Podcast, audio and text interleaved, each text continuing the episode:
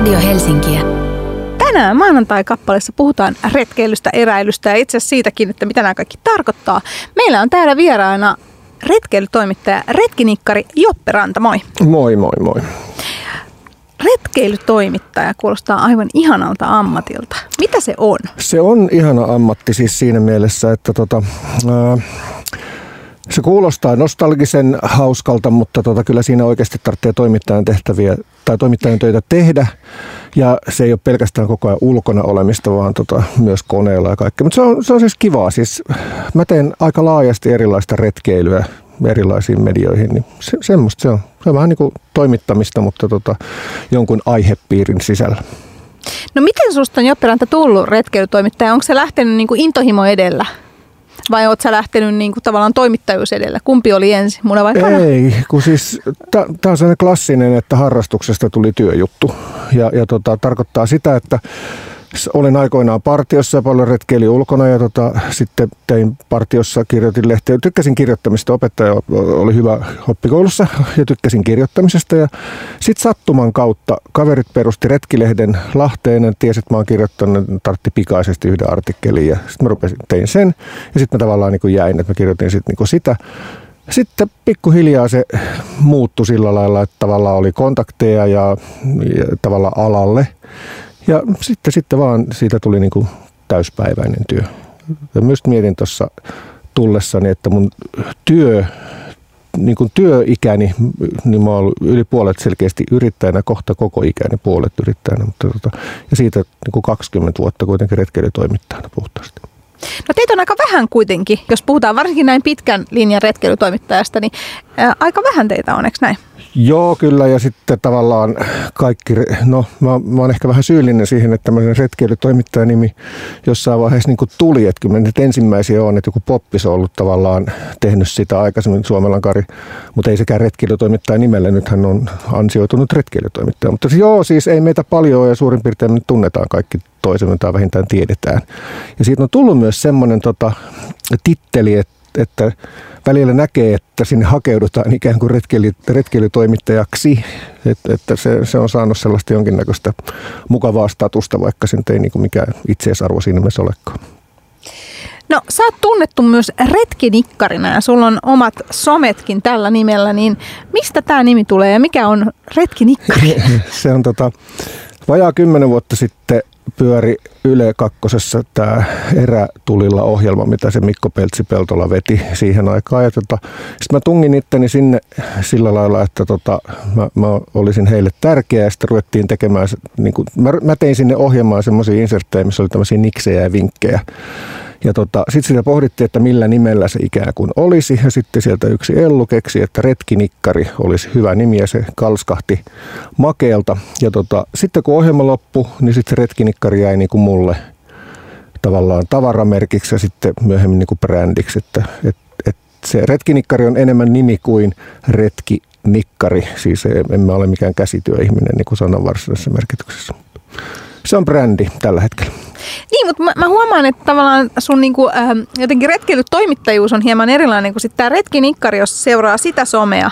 Niin siellä on nimenomaan tällaisia aika paljon kaikkea niinku gadgeteihin ja tapoihin ja tavallaan just tällaisia niinku niksejä niin sanotusti hyvin laajasti. Joo, joo, joo. Ja sekin, sekin kanava on tavallaan muuttunut sillä lailla, että, että tietysti se, että kun vanhenee ja erilaiset asiat kiinnostaa, niin sitten mä oon niin vapaa mielestäni nostelemaan niitä mitkä milloinkin kiinnostaa. Et, et jotenkin mä oon ajatellut, että kun se retkinikkari olen oikeasti minä, niin mä saan tehdä siellä vähän kaikenlaista. Ja mua kiinnostaa kaikki sellaiset niin pienet puuhastelut ja tällaiset. Ja sitten kun mulla on aika pitkä perspektiivi kuitenkin sinne niin kuin retkeilyn historiaa ja tykkää niin kuin vanhoista asioista, niin jotenkin niitä on hauska nostella tänä nyky, nykypäivänä, kun mennään aika moderneissa jutuissa. Että, et, joo, joo, kyllä, siellä on paljon ehkä vinkkejä sellaisia ja jotenkin me niin kuin koin olevan enemmän media kuin joku vaikuttaja. Et, et siinä mielessä niin mun, mun some on myös retkeilytoimittamista. No nyt jos mietitään sitten tota, näitä erilaisia käsitteitä. Nyt me puhutaan niin kuin, tavallaan retkeilystä, puhutaan eräilystä. Mikä on esimerkiksi, niin kuin, mitä sun mielestä on niin kuin, eräilyn ja retkeilyn ero? Onko sitä? Niin, tämä on mielenkiintoista, että mikä on eräily, koska eräily tuli. Koska tota, sellainen sana kuin eräily, niin se on, on älyttömän tuore. Se on siis... Öö, se on muodostunut mun mielestä niin kuin pilkkanimestä eräjorma, eräjormailu, ja sitten siitä on tullut eräily tai jormailu. Ja, ja tota, se on vaihtanut, vaihtanut niin kuin selkeästi sitä, mitä se tarkoittaa. Ja nyt eräily on, on niin kuin sitä, että se on vähän, ei nyt hardcorea, mutta tavallaan jollain lailla niin kuin enem, enemmän metsässä olemista kuin retkeily. Retkeily on jotenkin niin kuin, retkeily voi tehdä kaupungissakin, mutta eräily on niin selkeästi metsässä. Ja sitten taas, jos sataa ja ollaan vaikka yötä, niin sitten nuorisolle se on eräjormailua tai jormailua. Samalla lailla kuin erätaitosana, että niin kuin mun ikäisille erätaito tarkoittaa niitä sellaisia vanhoja puhteita, mitä voidaan tehdä ja miten pärjätään tuolla – mutta sitten taas tänä päivänä niin mun erätaito on samalla lailla kuin retkeilytaito. Se on se ymmärrys, että miten sä osaat tuo liikkua, mitä sä luet luontoa, mitä sä laitat päälle, mitä sä muistat ottaa mukaan. Se on niin yhtä tärkeää erätaitoa ja niin oleellista erätaitoa kuin se, että sä osaat veistää sillä puukolla jonkun määrätyn loven tai tämmöisen näin. No miten paljon teillä on tällaista niin kuin erilaista slangia siellä niin kuin teidän retkeilypiireissä? Mä oon käsittänyt, että siellä on kaikilla ma- maailman sisäpiirissä sanontoja.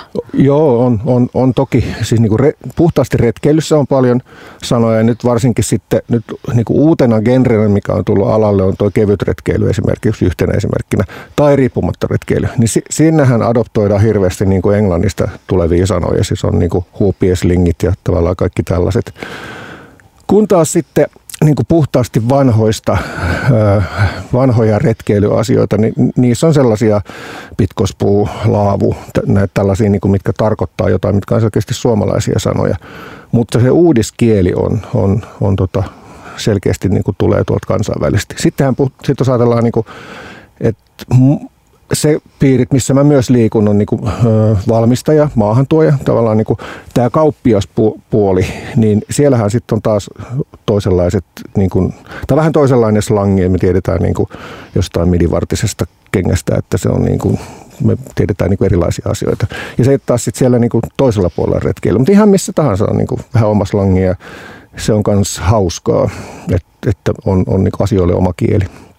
No, jo, no jos mietitään tavallaan niin kuin esimerkiksi sit vaikka toimittaja, joka haluaisi ruveta kirjoittaa kaikista retkeilyjutuista, niin on, pitääkö niin jotenkin tuntea tämä slangi sun mielestä? Ei, en muista slangia pidä tuntea, mutta tota, niin, kyllä aihe pitää tuntea. Ja no, on aina tietysti tuoretta ja ilosta, jos joku lähtee kirjoittamaan sillä lailla, että että tota, olen iloinen ja kävin kävelyllä ja nämä kengät toimi hyvin.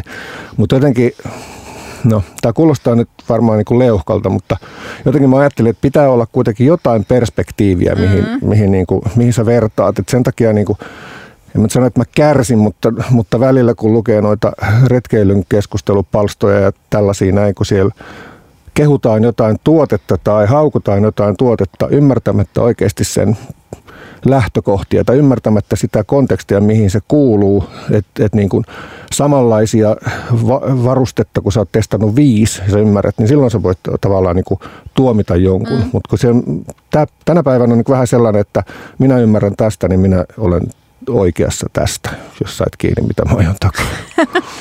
Täällä maanantai-kappaleessa juttelemme retkeilystä, eräilystä ja kaikkeen siihen liittyvästä retkeilytoimittaja Joppe Rannan kanssa. Ja kerros nyt, sulla on hyvä perspektiivi tähän, että kun korona tuli, niin sentäskö kaikki suomalaiset tuonne metsiin?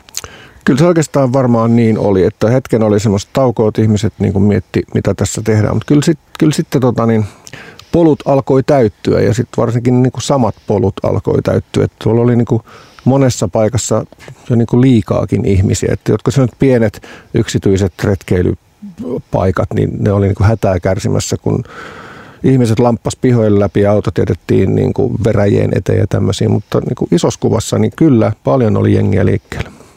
Joo, ja mä muistan esimerkiksi Nuuksiossa, joka tämä Nuuksion haukkalampi, joka mm-hmm. tällainen nimenomaan kaikki tietää ja kaikki meni sinne, niin siellähän oli ihan tällaisia vaaratapauksia, kun tota noin hälytysajoneuvot ei päässyt, kun siellä tuli jotain sydäriä, niin paikalle, koska tota, ihmiset oli parkannut autot sinne niin kuin, ikään kuin tien pää, niin kuin Kyllä, tielle. Joo, joo, ja sitten sinnehän menee bussi sinne tavallaan perälle, perille, niin sitten oli välillä niitä päiviä, että bussi ei päässyt sinne, mikä on niin kuin jollain lailla kornia, että ihmiset menee ulkoilemaan, tukkii tiet niin, että sitten sillä julkisella liikenteellä ei päästäkään sinne. Nehän voisi jättää sinne haltia sen auton lähteä sieltä. Ja, mutta sitähän on nykyaikaa tämä tämmöinen. Pitää päästä pelipaikoille heti. No nyt sitten sinne huomasi itsekin omasta somekuplasta ja, ja kaikesta, mitä kirjoiteltiinkin, että tosiaan kun ei päässyt matkustamaan ihmiset, niin jotain, jostain niitä elämyksiä piti hankkia ja sitten ostettiin retkeilykamat ja kaikki meni sinne metsiin. Niin mitä ehkä niin kuin, tällaisia niin kuin negatiivisia lieveilmiöitä tästä tuli? Että siellä yhtäkkiä oli hirveästi ihmisiä, joilla ei niin kuin periaatteessa ollut ehkä kokemusta siitä retkeilystä. No roskaaminen on varmaan se yksi iso. Ja sitten tota, se mikä on nyt näkynyt, niin laittomat nuotiopaikat, eli kun esimerkiksi kansallispuistossa poltetaan tulia, tai itse asiassa missä vaan poltetaan maanomistajan luvalla ainoastaan, mutta kansallispuistossa varsinkin missä ihmiset pyöri, niin pitäisi se tuli tehdä sinne nuotiopaikalle. Ja sitten tuli niin, että ihmisiä oli paljon ja makkarat kädessä seistiin eikä mahduttukaan sinne, niin sitten lähdettiin, suomalainen on sellainen, että se yrittäisi löytää sitä väljempää itselleen, kun se on tullut siihen eväspaikalle, niin sitten niitä nuotioita tehtiin vähän sinne sun tänne. Että jos nyt vuosi sitten, on nyt monta sataa niitä Nuuksiossa poistanut, nyt oli muistaakseni 130 nyt ihan siis muutama viikko sitten, kun ne poisti laittomia nuotioita kansallispuistosta. Se on varmaan se niin kuin lieveilmiö. No, jos sun nyt pitäisi kertoa ihmisille, sä kuitenkin retkeilytoimittaja Joppe tiedät, niin mikä on sellainen perus ikään kuin metsäretki etiketti tai miksi sitä sanotaan?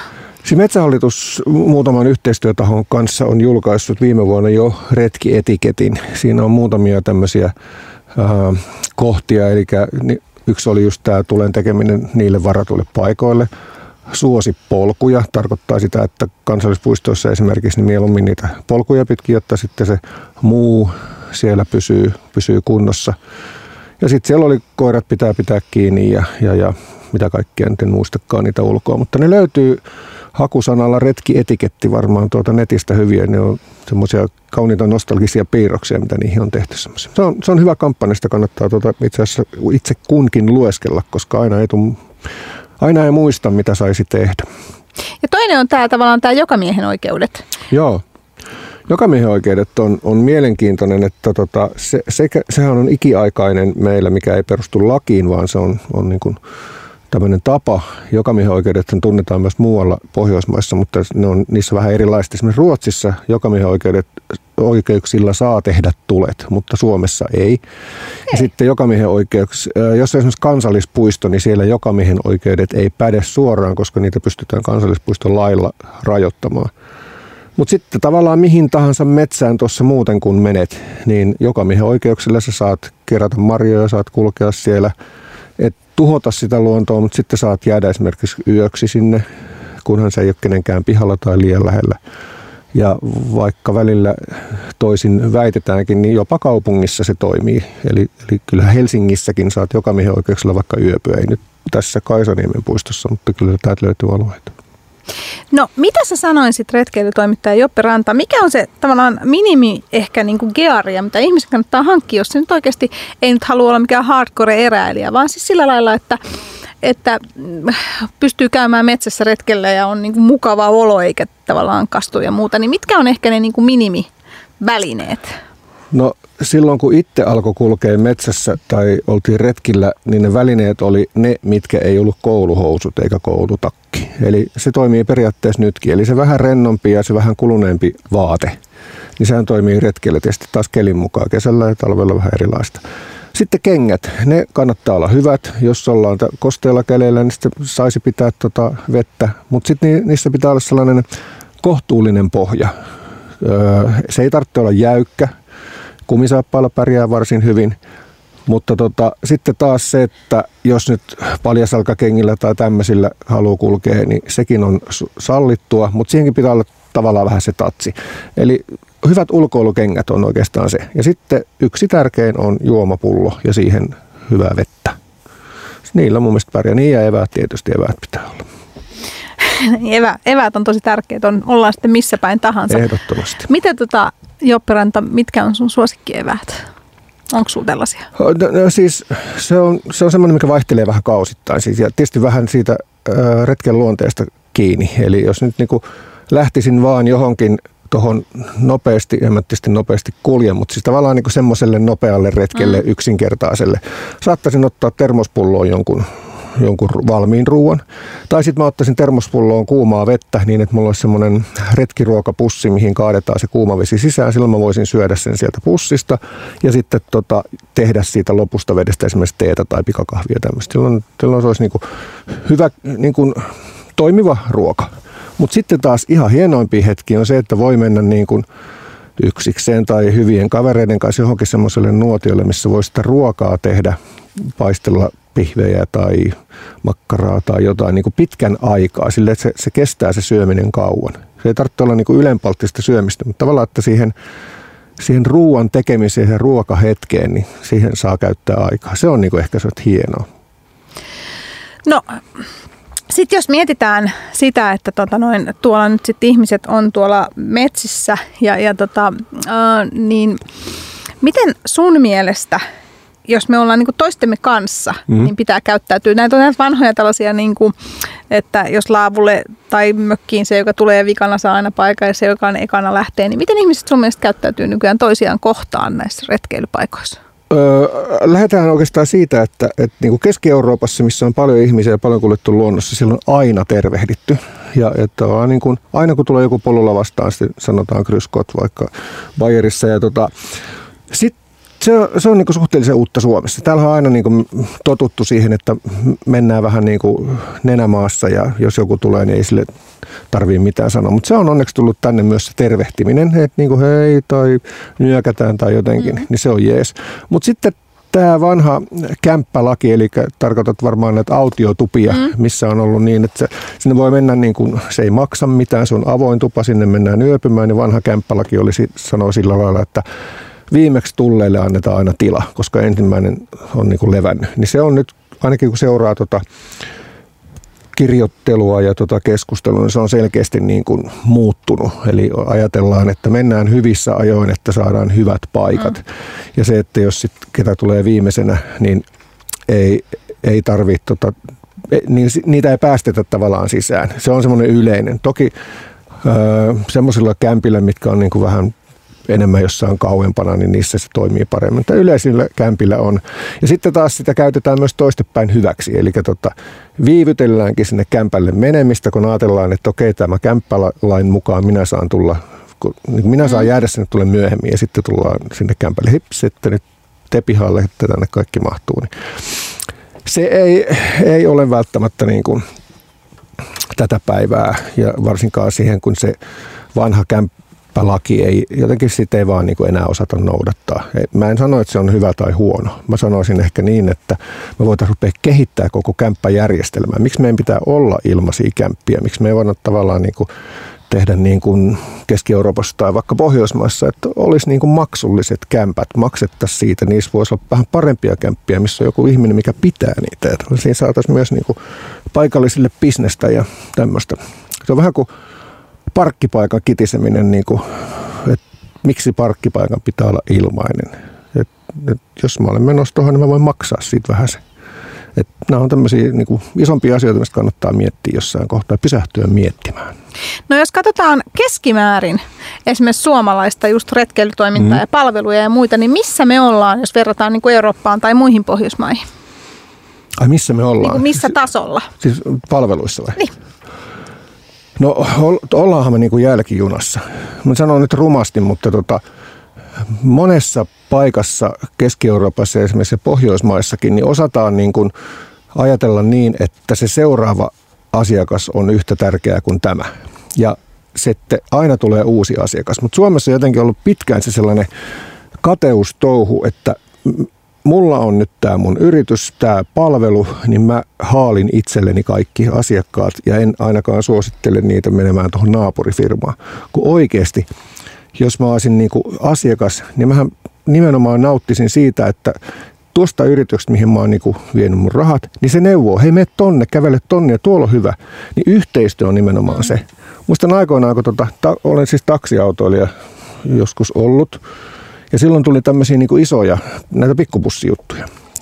Ja, ja tota, niin siellä oli sellainen hirveä kateus, että yritän itse hoitaa, siis niin kuin monilla, yritän mm. itse hoitaa kaikki nämä keikat, ettei kukaan muu vaan saa. Sitten meitä oli muutamia sitten, että ruvettiin, että soittaa kelle tahansa, niin me hoidetaan se. Annetaan, soitetaan ajassa toi, ajassa toi, niin että me saadaan tavallaan se asiakkaat, isoja määriä asiakkaita hoidettu. Tuossa on vähän sama juttu, että pitäisi muistaa, että se aina tulee uusi asiakas ja se kademieli ei toimi tuossa, koska se asiak pitää ajatella asiakkaan kannalta sitä asiaa. En, en mä mene kerran sellaiseen paikkaan, missä yritetään niin myydä kaikki mulle, eikä tavallaan niin rahastaa mut mm. kerralla, eikä anneta niin mitään hyvää palvelua. Mutta niihin me menen useasti, missä se toimii. Hei, että täällä oli viimeksi ja joo joo menkää tonne ja se on hyvä tyyppi ja näin.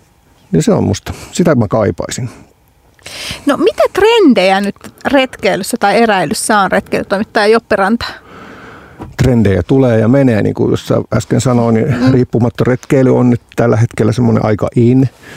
Sitten se kevyt retkeily, se on niin kuin... Kerro vähän, mitä se on.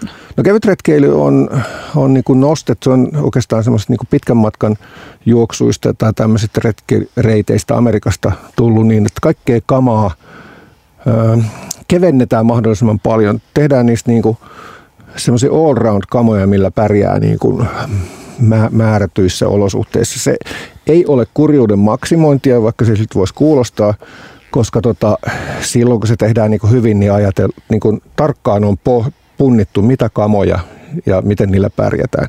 Se on hauska alalaji, se on niin kuin retkeilyn alalaji. Et siinä mielessähän se ei ole niin kuin se perusfilosofia ei ole uutta, koska ainahan on ajateltu, että kun mennään niin kuin kautta aikaan, kun mennään luontoon tai retkelle tai milloin mentiin metälle tai muuten, niin eihän se otettu turhaan painavia kamoja, vaan niin kuin kevyimpiä kamoja. Tai sitten se vaate, mikä sinne otettiin. Entisaikaa ukko otti sarkatakin, kun se lähti, koska se toimi lämmityksessä, se, se piti säätä. Niin ei sillä ollut niin monta eri vaatetta eri kelille. Niin samalla lailla se aina on ollut kevyt retkeily. Tämä on sitten vaan viety niin kuin äärimmilleen. No sitten on tällaista kaikenlaista niin kuin eksoottista, että ollaan yötä niin kuin riippumatoissa Joo. ja kaikkea tämmöistä muuta. Niin, onko nämä sellaisia minitrendejä vai, vai onko niitä isoja? On, ne, on ne isoja trendejä. Tota, niin kuin riippumatta retkeily on tullut maailmalta.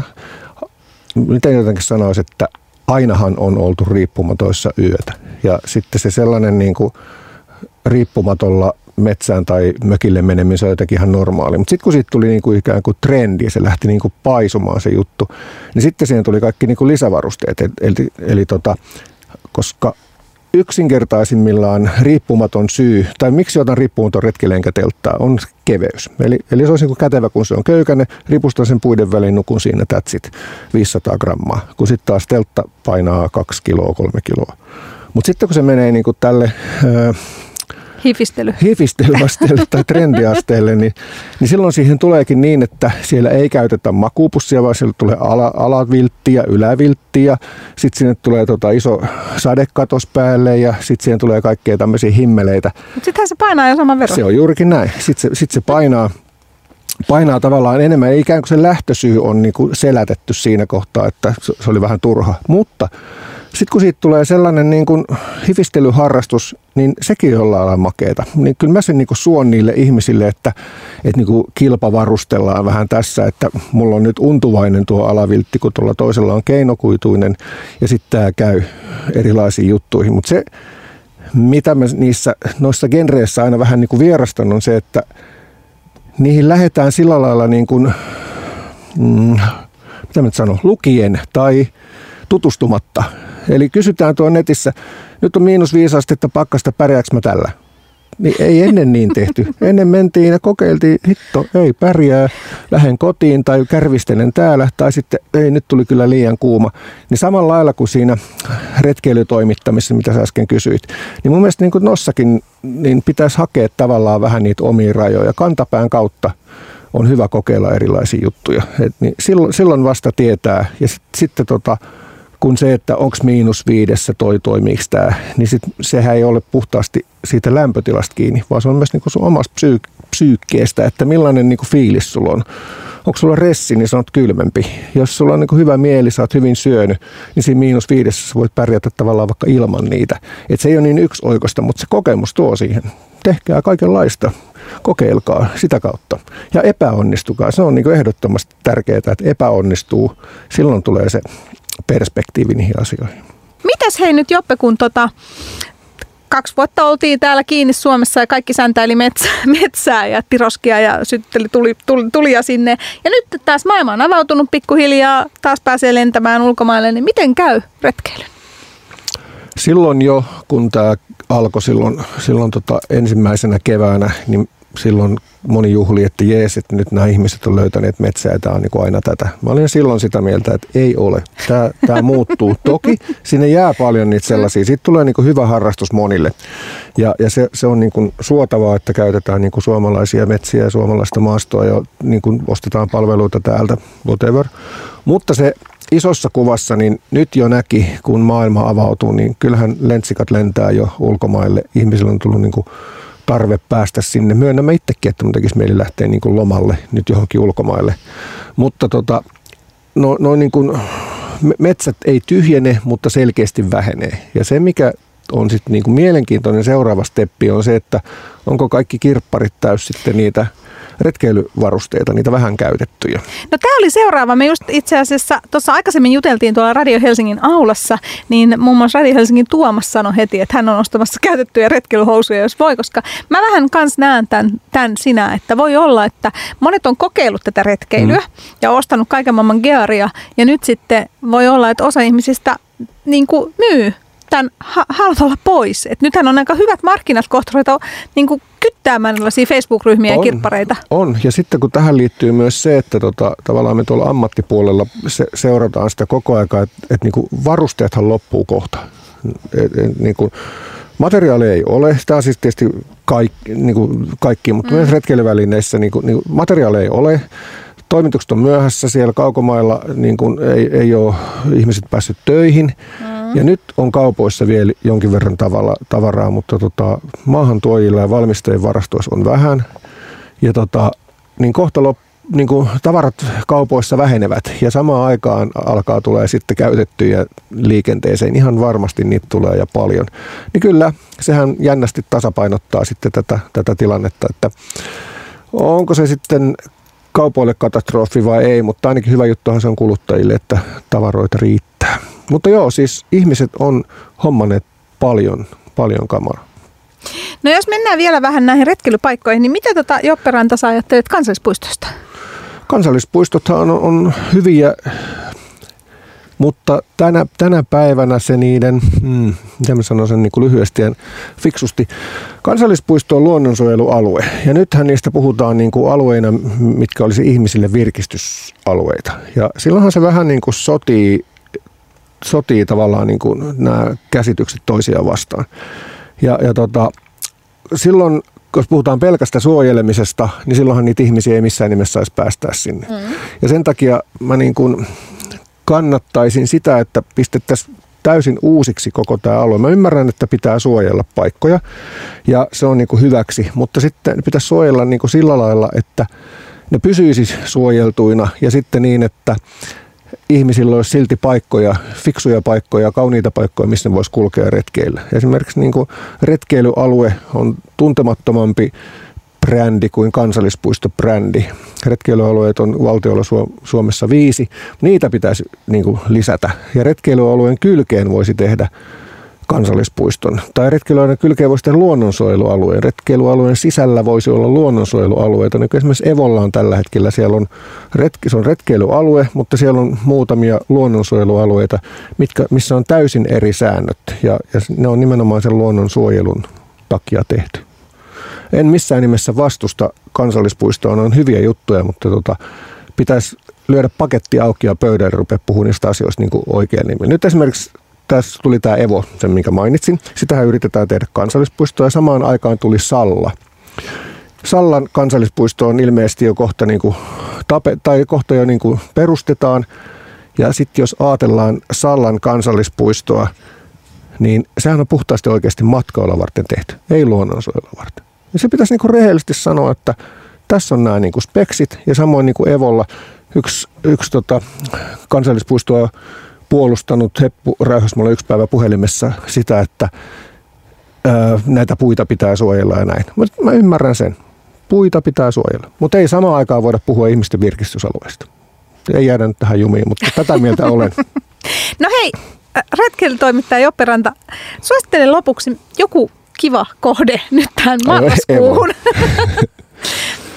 Marraskuun, kiva kohde, päiväkohde. Jok, äh, jos ajatellaan uudella maalla, niin menkää nettiin, kattokaa uuvi.fi, Uudenmaan mm-hmm. yhdistys.